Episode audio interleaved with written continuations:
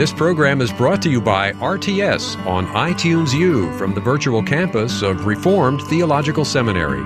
To listen to other courses or to access other materials from RTS, please visit us at itunes.rts.edu. For information on how you may obtain an accredited Master of Arts in Religion degree with online courses, please visit us at virtual.rts.edu. Right. Um, well, at the end of last week, if I remember correctly, we had gotten to. Um, we talked about the uh, the commands that God had given to Abram uh, when He called him in Genesis chapter twelve, and we were just uh, starting into the promises that God also makes to Abram in chapter twelve. Um, we had just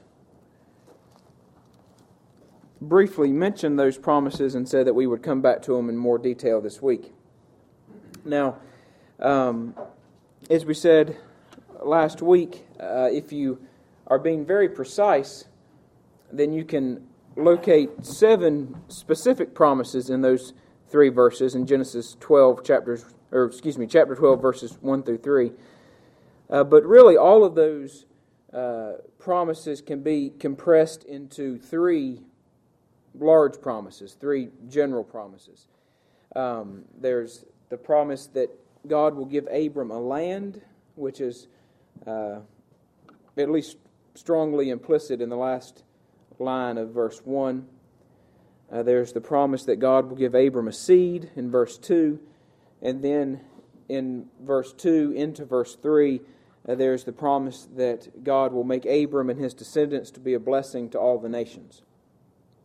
Now, uh, those promises that God makes to Abram in chapter 12 uh, are extremely important on a number of fronts as you look at the Abrahamic covenant in particular, and also as you uh, try to get a sense of the overarching unity of the covenant of grace and the, the flow of covenant theology. So, we want to spend a little bit of time uh, looking at these promises in some detail. Uh, the promises are pretty clearly uh, the promises of the covenant. Uh, it's through these promises and it's by these promises uh, that God will uh, essentially bring his covenantal purposes to pass. Um, uh, in a lot of ways, as you go through the scriptures, it's these promises, whether you're looking at you know, one of them in particular or all of them as a, as a group, uh, these promises become practically synonymous with the covenant. Um, these promises in Genesis 12 are, in every sense of the term, they're covenant promises. And uh, at least for our purposes this morning, we want to particularly notice two things about those covenant promises in Genesis 12 1 through 3. Uh, the first thing that we need to note about them is that they, they truly are uh, programmatic, you could say, for the covenant of grace. Uh, these promises run throughout the covenant of grace. Uh, in a sense, the covenant of grace can be seen as God's method of fulfilling uh, these promises that He's made uh, so clearly here in Genesis chapter 12. Uh, there are even certain points as you go through the covenants that it seems as if it's these promises and God's uh, faithfulness to them that's kind of spurring the covenant forward. Uh, these promises are brought forward as um, if, if you want to put it this way, it's kind of an argument to make God act. Um, yeah, obviously that's in a very particular sort of way that you could say that, but um, but but the, these promises are, are, very often seem to be driving the covenant. And by the time you get to the end of the covenant of grace, by the time you get to the, the consummation of the age in the um, at the end of the scriptures, uh, it seems as if the, it, it's the, you know, the the fulfillment of these promises uh, that has been the goal all along. So the, these promises that God makes to Abram here aren't um, of significance only within the Abrahamic covenant. They, they prove very much to be programmatic for all that God is doing throughout the covenant of grace. That's the, the first thing that we need to bear in mind about the promises. They have relevance far beyond just God's dealings with Abram. And the, the, the second thing that we need to notice about the promises is that they are spiritual promises. Now, um, when you say that, of course, you have to be careful. You don't want to overly spiritualize the promises. You don't want to get into the the rut of spiritualizing everything in the Old Testament. Um, they're they're spiritual in a in a particular sense of that word. Uh, it's important to to stipulate that in a in an absolute and a real sense, uh, these promises that God makes here in Genesis 12 have concrete historical fulfillments. They have this world fulfillments. It's not as if God is making promises that never actually come to fruition in this world. Um, all of these promises, all three of them, have definite historical fulfillments in the scriptures uh, that you can you can pretty easily identify. Uh, in the first instance, the promise of land, the, the first one that God makes in chapter 12, um, is very, very clearly has a definite geographical area in view. Uh, even by the time you get into uh, chapter, at the end of chapter 13, it's mentioned again uh, in, in a little bit of detail, but then especially when you get into chapter 15, in Genesis 15, verses 18 through 20, you see that this land that God has promised is a definite piece of soil, so to speak. Uh, it has a, uh, an area that can be delineated by geographical boundaries. Uh, it can be marked out by the nations who inhabit it at the time that God makes the promise. You know, this, it, it is a, a, definite concrete land uh, that God has in view um, in a very real way in His promise of the land. And it's, it's similar with the promise of a seed in verse 2. And when you get to Genesis chapter 21, uh, God does give Abram this seed. He gives him Isaac. Uh, as you go through, you see that Isaac then has Jacob uh, along with Esau, and then through Jacob come uh, the 12 tribes of Israel, and you the, the nation of Israel springs from there. So there, there's definitely a, uh, a physical, a historical seed that this promise has in view. And of course, the, the fullness of the promise of a seed, even in a physical sense, uh, comes with the birth of Jesus Christ. Uh, in the New Testament, in Matthew chapter 1 and Luke chapter 4, when you get the genealogies of Christ, um, it's made very explicit uh, that Christ is a direct descendant from Abraham. Um, Christ was a, a, physical man born in concrete fulfillment of the promise. You know, there's certainly a heightened sense in which Christ is more than just that fulfillment of the promise, but even just on a purely uh, on, on the pure front of biological descent, uh, there is a fulfillment of the promise of a seed. And the case is the same with the promise of Abram being a blessing to all the nations, uh, particularly when you get into the, the time of the united monarchy uh, under David and then Solomon uh, you see Abram's descendants being a fairly tangible blessing to all the nations. Uh, for instance, in 1 Kings chapter 10, you have the Queen of Sheba coming uh, to admire Solomon's wisdom and his uh, riches. Uh, you see very tangibly, you represented in someone like the Queen of Sheba, you see other nations coming to Abram's descendants uh, seeking out wisdom, seeking out at least some trappings of the law and of the teachings. So you know, there's a, a definite physical sense in which uh, even the promise of Abram being a blessing to all the nations uh, is a, a has a, a, concrete physical fulfillment. So when you say that the, the promises are spiritual promises, you know, that's not to go down this dangerous road of uh, you know, overly spiritualizing the Old Testament, turning everything into a, uh, an allegory of something greater. Um, you know, there are real historical, tangible fulfillments to all of these promises. But still, ultimately, they are spiritual promises. Um, um, that's that's the, the, the, the, truest and fullest sense of those promises. Um, now, most often, it seems like when we think of uh, Old Testament promises as being spiritual promises, uh, we tend to think of that dynamic as working in only one direction. Uh, we think of God initiating this sort of correspondence between uh, a concrete historical reality and then a future spiritual blessing. And then giving that concrete historical fulfillment in history in order to draw his people's hearts forward uh, to a spiritual, uh, complete fulfillment. Now, you know, certainly that's, that's true as far as it goes.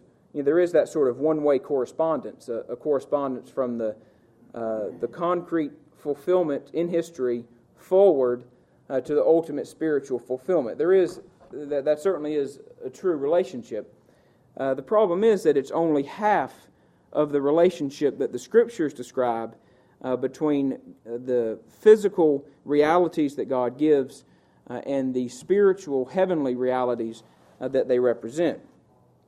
Now, what, what tends to happen, it seems, from this sort of uh, half truth uh, is that the, the concrete historical fulfillments of God's promises uh, in our hearts and in our minds and even in our theology uh, begin to take on an existence and an ultimacy all of their own. Uh, for example, uh, God promises Abram that he'll give him a seed. Now, you know, certainly all Christians, and certainly you would think all Reformed Christians, realize that this uh, promise has its ultimate fulfillment in Christ and his spiritual seed. But the promise also has a, uh, a very concrete historical fulfillment in Isaac, and then in Jacob, and then in all the descendants born to him. Now, and if we if we conceive of this historical fulfillment, you know, Isaac, Jacob, nations of Israel, or nation of Israel, uh, if we conceive of that historical fulfillment as in some point, in, in some way, the starting point of the relationship between uh, sign and ultimate blessing, uh, then the tendency is for that concrete fulfillment to take on a, uh, a sort of self independent importance.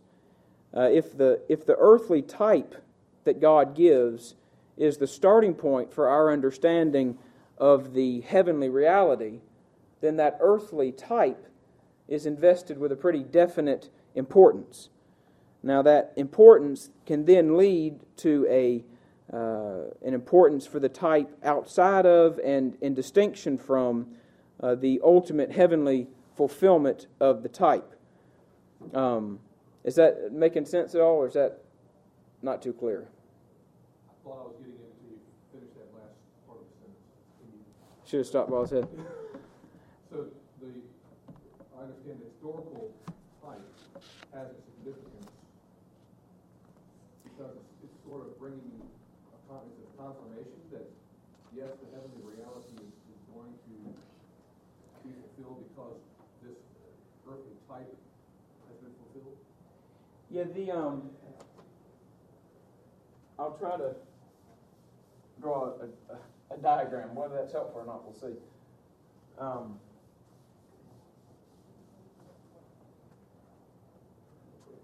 uh, you know, now certainly, um, most everybody would agree that there's a you know a, a, correspondence between the earthly realities that are given, the types that are given, and the heavenly realities to which they point. And our, our tendency is to think of if you have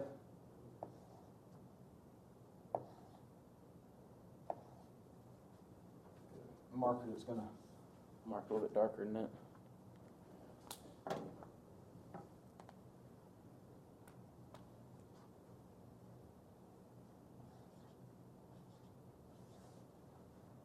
You have, in this case, God and Abram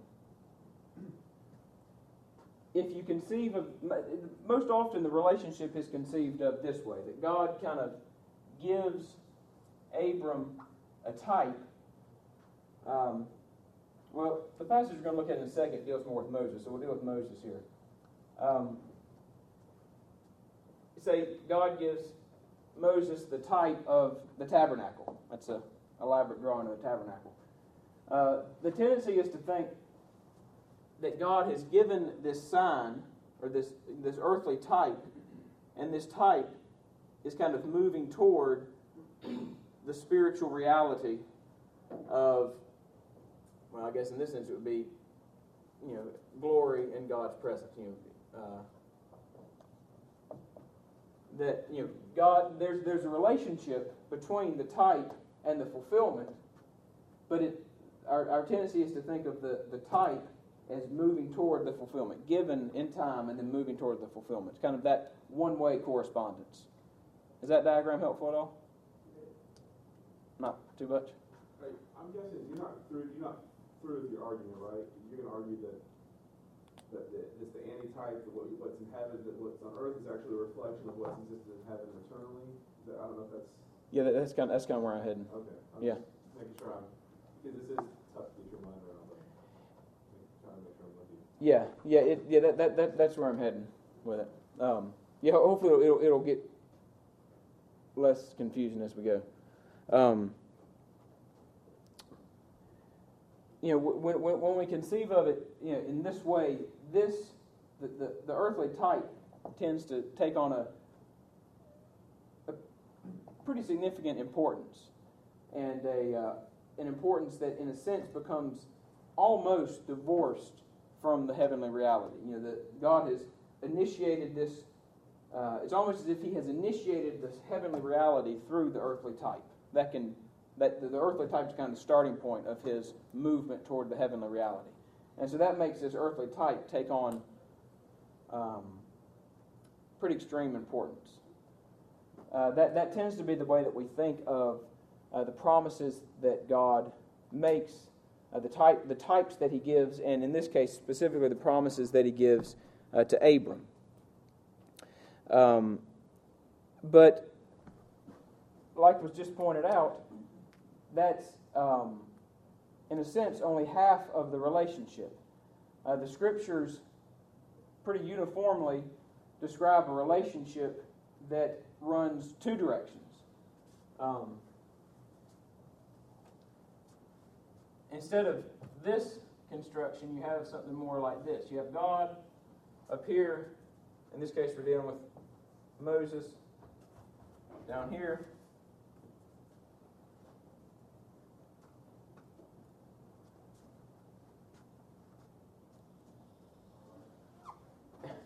And this, um, this, this line repre- represents the heavenly reality of uh, glory and glory in the sense of in the glorified state in God's presence. It's an ongoing reality, and the, the sign, the earthly type,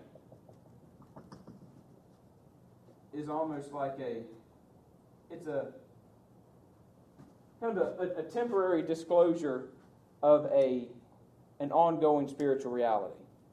Uh, the reality has existed prior to the type, and it exists after the type. The type just essentially makes what was invisible visible to man um, at certain points in redemptive history.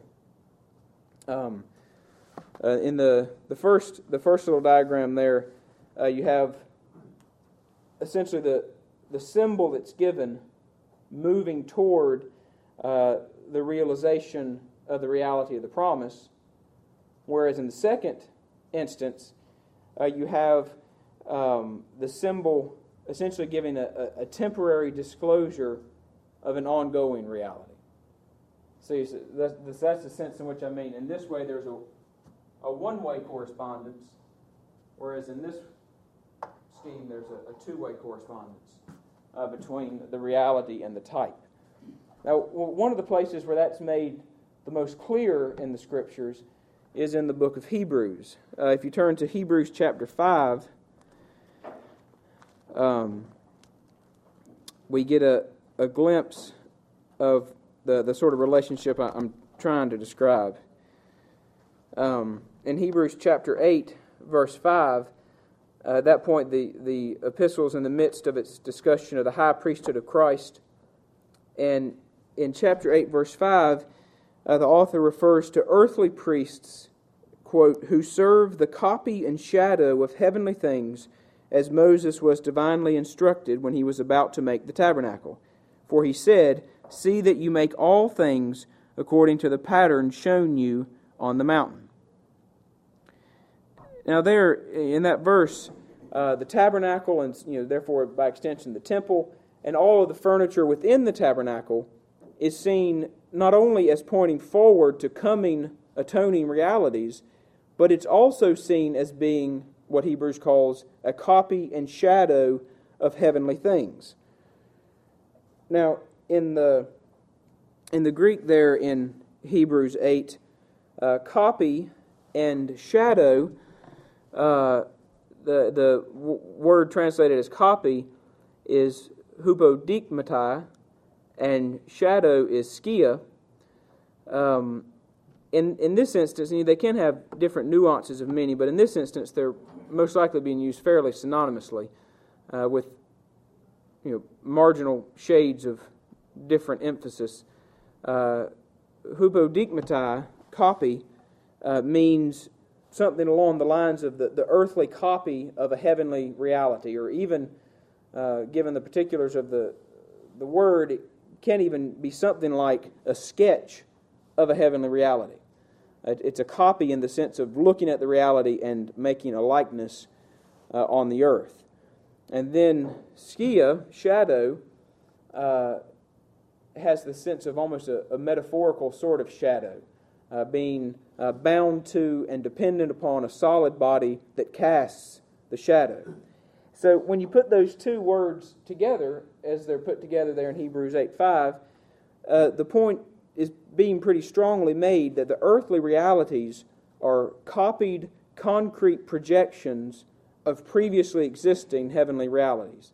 Um, these types and these signs that are given, or the promises that are given to Abram, uh, they are earthly reflections of prior heavenly realities.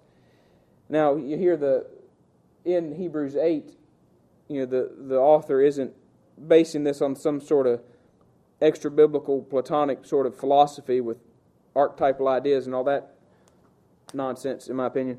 Um, he's very clearly, you know, self consciously drawing his doctrine from the scriptures.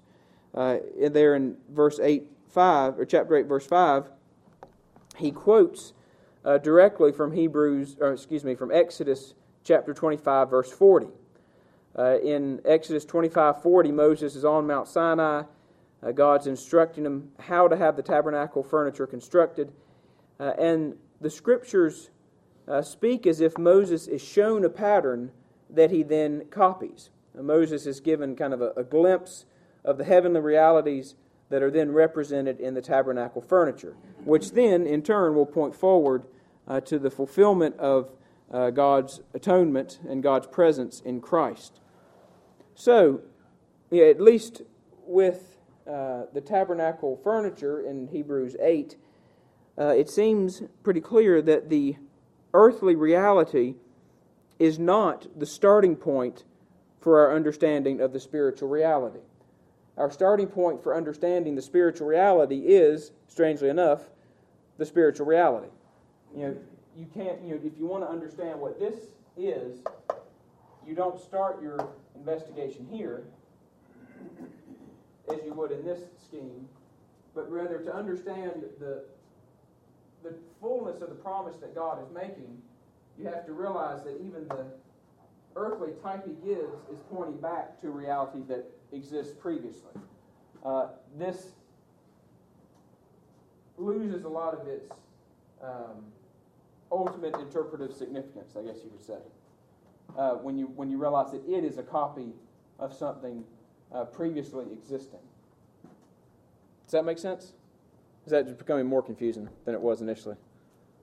Did you say the one point again, um, uh, you said one way that was really succinct. Uh, understanding God's promises, like we need to understand that it's the heavenly reality that exists first and then the shadow, or I, I forgot how you exactly said it. Um, if I put it succinctly and clearly, it was probably a mistake. Um, uh, I think it said that, that in order to understand the heavenly reality, we don't uh, begin our invest. Well, we could begin it there. Um, that uh, in understanding the ultimate heavenly reality, uh, the we don't. Uh, it's not the earthly reality that has ultimate interpretive significance, but it's actually the heavenly reality itself that has the you know, the ultimate significance. Uh, our ultimate starting point for understanding the heavenly reality is not the earthly type, but actually the spiritual reality itself to which the earthly type points. Does that kind of recapture what? Um, and that, that might seem like a, uh, a strange distinction to make or to spend much time on, uh, but you know, in, in, this, in this way of understanding the relationship, which tends to be the kind of default uh, assumption, the default understanding in much of at least popular Christianity, uh, if um, in that understanding, the, the, signs that God gives, the earthly realities that He gives, become almost like a, a placeholder that God gives to His people to embody a promise that He's in the process of making real. Um, you know, he, he hasn't, um, in this case, He hasn't really gotten glory altogether yet, so He gives the tabernacle and then the temple just to pacify His people until He can make this happen, if you see what I mean. But whereas in this, in this instance, God has you know, he, he has his people from all eternity. He has a place prepared, prepared for them. Everything has been secured from before the foundations of the earth in the counsel of peace. And when God gives the tabernacle, it's as a condescending gift to his people to draw their hearts here. It's not as if God's given them something to keep them, uh, keep them occupied while he makes things happen. Uh, he is disclosing to them something that already is secure.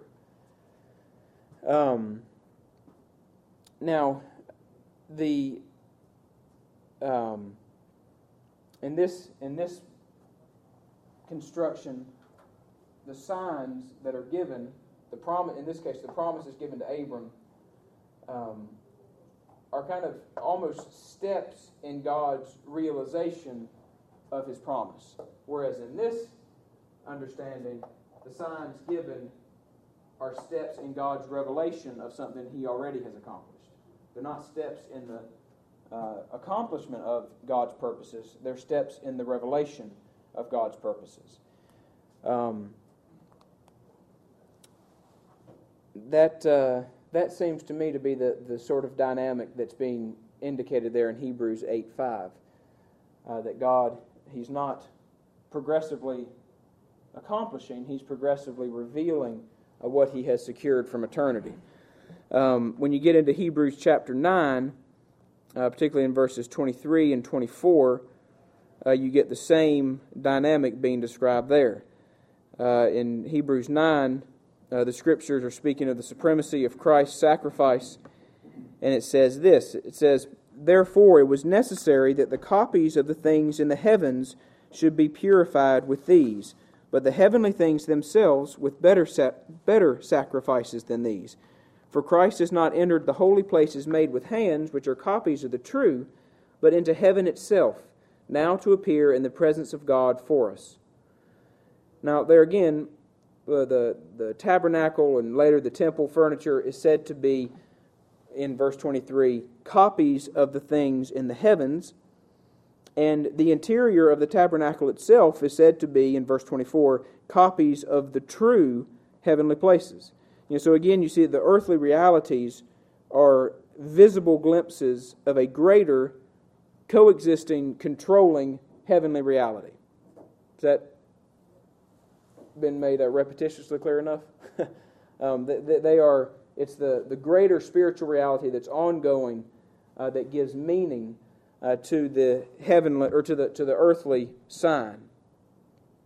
Now that that sort of dynamic that is revealed with seems to me pretty strong clarity in Hebrews uh, in relation to the tabernacle and its furniture uh, applies also to the covenantal promises that God's making to Abram back in Genesis chapter 12. Uh, you know, on the one hand, there are, as we said a couple minutes ago, there are concrete historical fulfillments of these promises. You know, in terms of this diagram, there is a, a tabernacle that's given. You know, there is a, a land that's given, there is a seed that's given, there is a blessing to all the nations that, give, that is given. There are concrete historical earthly realities that are given. And all of them undoubtedly point forward to a greater fulfillment that uh, God's people will see in the future. But also all of those promises are simply temporary disclosures of a prior and controlling heavenly reality. You could even go so far as to say, I think, that the earthly types or the earthly signs, or in this case, the earthly promises that God gives and the earthly realization of those promises, uh, those earthly realizations have no purpose and no significance outside of their relationship to the heavenly reality. You know, if you, in terms of the tabernacle here, if you divorce this sign from the overarching spiritual reality, this sign loses all meaning. It just becomes a tent in the desert. Um, it, its, its purpose, its meaning is entirely bound up with the ongoing spiritual reality that it reveals. And it's in that sense that the, the promises of Genesis 12, verses 1 through 3, are spiritual promises. They are earthly uh, fulfill. They do have earthly fulfillments, but even those earthly fulfillments are temporary glimpses of spiritual realities. Now, you see that in each of the three promises that God makes.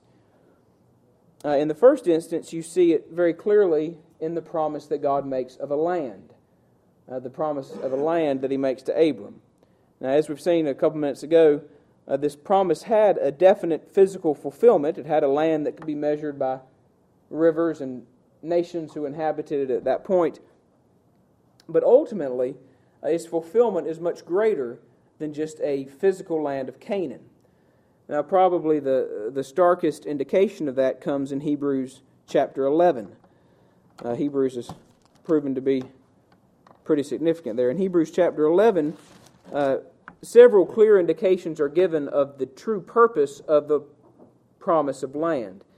Uh, in chapter 11, verses 8 through 10, uh, Hebrews says this. Uh, it says, By faith, Abraham obeyed when he was called to go out to the place which he would receive as an inheritance. And he went out, not knowing where he was going. By faith, he dwelt in the land of promise as in a foreign country, dwelling in tents with Isaac and Jacob the heirs with him of the same promise. For he waited for the city which has foundations, whose builder and maker is God. And then just a couple verses down in verse 13, uh, the author is referring to all of those, all the way up through Abraham and Sarah, who had died in faith. And it says that they confessed that they were strangers and pilgrims in the earth. And then finally in verse 16, it says of that same group, that they desire a better, that is, a heavenly country. Therefore, God is not ashamed to be called their God, for he has prepared a city for them.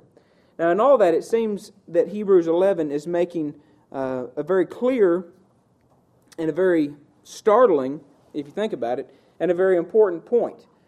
Uh, the promise of a land that was given to Abram was referring ultimately to a heavenly land. And what's startling that you get in Hebrews 11 is that Abraham knew it. Uh, Abraham knew that the promise given to him ultimately had in view a heavenly country. Now, we don't know what degree, uh, the degree to which Abram grasped that.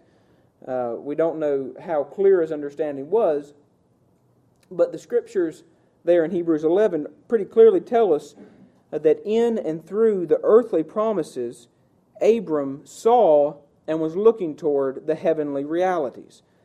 Uh, even when Abram's feet were in Canaan, his heart and his eyes were in heaven. Uh, Abram knew that God's promises, while they would have earthly fulfillments, ultimately were pointing to spiritual realities. Now, in this particular instance, uh, in the instance of the promise of a land, uh, the New Testament also gives us further expansion on that promise given to Abraham or Abram. So I keep flipping back and forth how I refer to him. Um, but uh, there's a even a, kind of a, a, progressive development of that promise in the New Testament. You find that particularly in uh, Paul and his epistles. Uh, for instance, in Romans chapter 4, verse 13, uh, Paul's in the midst of his discussion of how Abraham was justified by faith. And he writes in Hebrews 4:13, he says, Uh, for the promise that he would be the heir of the world was not to Abraham or to his seed through law, but through the righteousness of faith. Now, did you catch what, what Paul did there in Hebrews, or excuse me, in Romans four thirteen? He wrote that Abraham had received a promise that he would be the heir of the world, and the world there is cosmos, the you know, in very literally, you know, all of uh, the world. Now, actually, as we know in Genesis 12, Abraham had been promised a land. But in Paul's writing, that promise of a land, a very specific geographical area, has been expanded to be a promise of all the earth. Uh, you get the indications of the same thing in Ephesians chapter 6. And Ephesians 6, Paul's beginning a, a set of instructions to the Christian or to Christian families uh, dealing with relationships of parents and children and that uh, those sorts of dynamics. And he writes he writes this in Ephesians chapter 6 verse 1. He says, "Children, obey your parents in the Lord, for this is right. Honor your father and mother, your father and your mother, which is the first commandment with promise, that it may be well with you and you may live long on the earth." Now there if you know your Ten Commandments, you realize that Paul is quoting the fifth commandment uh, in the course of his call for children to be obedient to their parents. But did you catch again what Paul has done uh, with the commandment? Now, of course, the the the fifth commandment occurs twice in the Old Testament. First, it's given in Exodus 20, verse 12. And in Exodus 20, verse 12, the commandment says, uh, you know, to honor your father and your mother, that your days may be long upon the land which the Lord your God is giving you.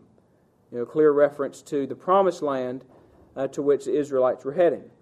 And then when the uh, commandment recurs in Deuteronomy, in Deuteronomy chapter 5, verse 16, there it's phrased this way. You, the Israelites are called to honor your father and your mother, that your days may be long and that it may be well with you in the land which the Lord your God is giving you.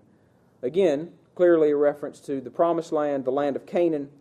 Uh, both times there that the fifth commandment occurs in the Old Testament, uh, the realm in which longevity and blessing is to occur is very specifically the land that God had promised to Abram, uh, the land that the Israelites were on their way to inherit, uh, the land that they then would go to possess under Joshua. But in Ephesians chapter 6, Paul somewhat subtly says that that land, that land promised to Abram, is all of the earth. Uh, if you remember in Ephesians 6, uh, Paul says, when he's quoting the fifth commandment, he says, Honor your father and your mother, that it may be well with you and you may live long on the earth. Now, Paul there obviously is writing under inspiration. It's not like he's uh, given a, an imprecise rendering of the fifth commandment, uh, there's a reason that Paul has switched land to all of the earth. Uh, that was the land that God was promising. He was promising Abram all of the earth. That's the, the direction that the promise was moving. Uh, it's the, the significance of what Paul is doing there is only increased when you realize that the people to whom Paul was writing this epistle, and the church in Ephesus, was a predominantly Gentile church. And so uh, Paul is writing to Gentiles and telling them that God's promises to Abraham are of all of the earth, or they pertain to all of the earth, and they are to the Gentiles. You know, Paul, uh, Paul very clearly there uh, is speaking of the, uh, the expansiveness of the promises that God had made to Abram. Uh, very clearly the, the promise that started out as a promise of land, of, of a defined geographical area, by the time you get to Paul, uh, the understanding has developed into that land being all of the earth. It's the earth of which Paul speaks uh, in Romans chapter 8, verses 19 through 25, where he speaks of the creation groaning, uh, awaiting the fullness of redemption. Um, Paul has a clear sense that the fullness of the land promise uh, wasn't fulfilled under Joshua. It wasn't fulfilled when the Israelites returned after the exile. Uh, the promise of the land that was given to Abram will be, will be fulfilled only when there is a redeemed people living in a redeemed creation. Uh, the, the shadow, so to speak, uh, the, the shadow and copy, to use the language of Hebrews, uh, the shadow and copy uh, that was given to Abram has been is, is seen to actually have in view uh, the act, the uh, an entirely redeemed creation. So the, the promise of the land, the land promise that God gave to Abram, had a concrete historical earthly fulfillment in the land of Canaan, doubtlessly. But that earthly land always was simply a temporary earthly manifestation of an enduring heavenly reality. Uh, it always, you know, in, in this scheme, it always was a temporary disclosure of this ongoing heavenly reality. Uh, and if you remember back to what we saw in Hebrews 11 a minute ago, Abram himself realized that. Uh, when Abram stood and was promised the land, when God, you know, in, uh, I guess in Genesis 13, where God has tells Abram to look out over the land and all that he sees will be his, even as Abram was looking at the land, in some sense, the scriptures tell us he understood that what God was promising was a heavenly country. Uh, the, the type was not important in and of itself, it didn't have any relevance in and of itself. Uh, its importance was only as it provided a disclosure of the heavenly reality. Uh, that's the, the case with the promise of the land. Uh, the same certainly is true with the promise of a seed. Uh, the God's promise to Abram of a seed was very concretely and definitely fulfilled in Isaac um, when Isaac is born several chapters later in Genesis. But ultimately, as you know, the, the promise had Christ in view. Uh, since the pre-temporal counsel of peace, Christ had been the covenant head, the redeemer of his people. Uh, he'd been promised uh, to Adam and Eve in Genesis 3:15, and then in this uh, promise that God makes to Abram of a seed, uh, this pre-existing invisible promise, you could say, is being made visible in an earthly seed. Uh, when Isaac's born, it's making visible uh, the prior invisible promise of God.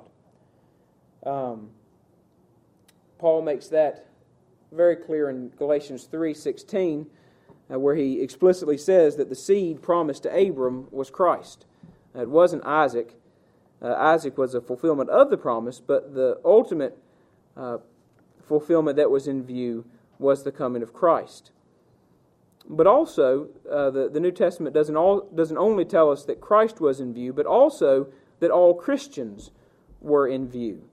Uh, in Galatians 3.29, uh, just after Paul has told us that Christ is the promised seed of Abraham, he goes on to tell us in Galatians 3.29, he says, If you are Christ's, then you are Abraham's seed and heirs according to the promise. So the promised seed wasn't only Christ, but it's also everyone who is in Christ. It's all Christians. And so this, this promise of a seed, which had such a, a critical physical fulfillment in Isaac, a very dramatic fulfillment in Isaac, ultimately had in view Christ and all of his people. Uh, a Christ who, it's very clear in this instance, a Christ who already existed prior to the promise. Um, you know, in terms of this diagram here, God didn't give Abram Isaac just to keep his hopes going while he came up with Christ. Christ has existed from all eternity. He's eternal. Uh, since the pre-temporal counsel of peace, he's been the redeemer and head of the elect. The promise, the earthly uh, fulfillment that God gives in Isaac and then Jacob, etc., um, are but earthly disclosures of the ongoing, prior, controlling heavenly reality. Uh, that's the pretty clearly the case with the promise of a seed. Um, and the same applies to the promise uh, of being a blessing to all the nations. Um, as we said a couple minutes ago, you see a couple of different ways in which that promise has an earthly fulfillment. Um, it's a little bit less tangible. You know, uh, being a blessing to the nations is less tangible than a seed or a land, so it's a little bit uh, less concrete even in its earthly fulfillments, but you certainly get many instances of it in the uh, Davidic and Solomonic monarchies uh, with other nations paying tribute to Israel, uh, coming to Israel to seek out wisdom, uh, in that case, particularly under, under Solomon. Uh, so there are those earthly fulfillments, but ultimately, uh, the promise has its fulfillment in the worldwide proclamation of the gospel. when Christ gives his disciples uh, the Great Commission in Matthew 28 18 through 20. Uh, he claims dominion over all the earth, and he sends his disciples out uh, to take the gospel to all the nations, to be, very clearly be a, an eternal blessing to all of the nations. In fact, in Galatians chapter 3, verse 8, Paul even writes that in this particular promise, this promise that Abraham would be a blessing to all the nations, uh, in that promise, according to Paul, God preached the gospel to Abraham beforehand. Uh, the, the promise of a, being a worldwide blessing was uh, an early gospel. Excuse me? Uh, Galatians 3, verse 8. Um, you know, the, that, this, this promise of a, of being a worldwide blessing finds its fulfillment in the worldwide proclamation of the gospel to a people of every nation, tribe, and tongue. Um, and to be reminded again, not to make you, lull, not to lull you to sleep with repetition, but this is a people that God has had from all eternity. Uh, he has had His elect, uh, an elect of every nation, tribe, and tongue since the pretemporal counsel of peace. So when He gives this promise, uh, when you have foreign nations flocking to see Solomon's riches and learn from his wisdom, uh, God is giving a temporal disclosure of a previously existing earth, uh, heavenly reality uh, that actually provides the meaning for the earthly fulfillment.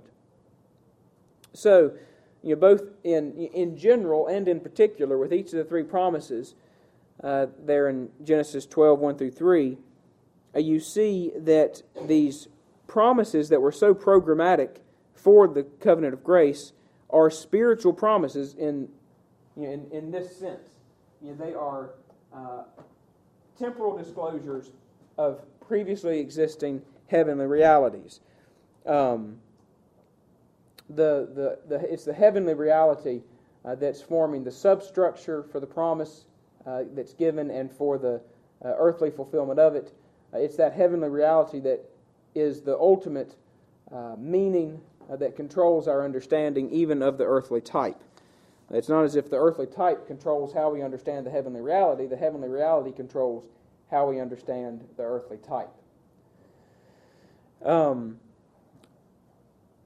now, as I said a minute ago, or I guess it's been several minutes ago now, um, this understanding of how the promises work and how they relate to the heavenly realities um, is very important in a number of ways.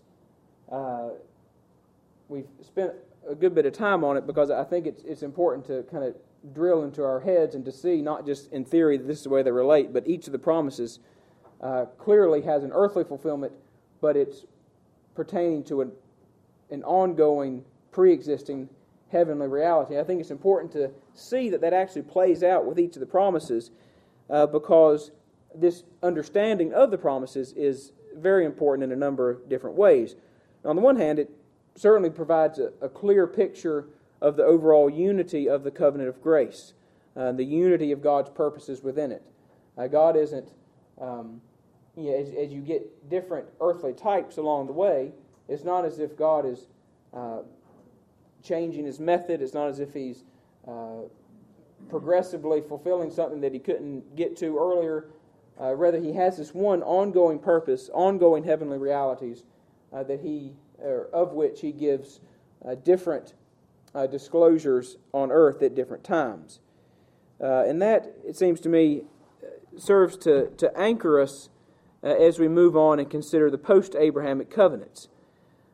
each of the covenants that you come to, you know, the, the Mosaic, the Davidic, etc., um, each of them will take various uh, ones of these three promises from Genesis 12 uh, they'll take different promises and they'll view them in different ways. Um, and so, understanding from the outset exactly what these promises had in view uh, can be important in keeping you from error later on. Uh, that you know, it's not as if God in Genesis 12 was just dealing with the physical land while He worked His way up to the heavenly reality. Uh, it always has had in view the heavenly reality. So later, when He deals with the land, for instance, in the Mosaic covenant, it still has in view the heavenly reality. Um, but I think also this understanding of the, the promises and how they relate to the heavenly realities uh, helps us avoid a great deal of the uh, error that you find afoot uh, concerning ethnic and national Israel today. Um, there's, you know, quite simply a, a difference between a people and a land that were sort of, you know, in, in this construction, uh, a people and a land who were sort of uh, steps on a redemptive ladder, you know, kind of the, the, starting of God's redemption. There's a difference between viewing ethnic Israel and uh, the na- national Israel that way, and in the other instance, viewing uh, ethnic Israel in the time of Abraham on uh, as a temporary disclosure of an ongoing, pre existing spiritual people uh, that God had had from before the foundations of the earth. Um, it gives the type an entirely different flavor, uh, an entirely different ultimacy. Um, now, you know, as y'all know, in kind of general popular Christianity today, um, it's, it's all very heavily, even if subtly at times, influenced by dispensationalism. Uh, and you get just rampant misunderstandings of ethnic Israel uh, of uh, the Jewish people, uh, their role in the world, their role in redemption, their status at the end of the age, what Christians are to think about Israel, all, you know, all these sorts of things. And you get those confusions also within uh, Reformed Christianity.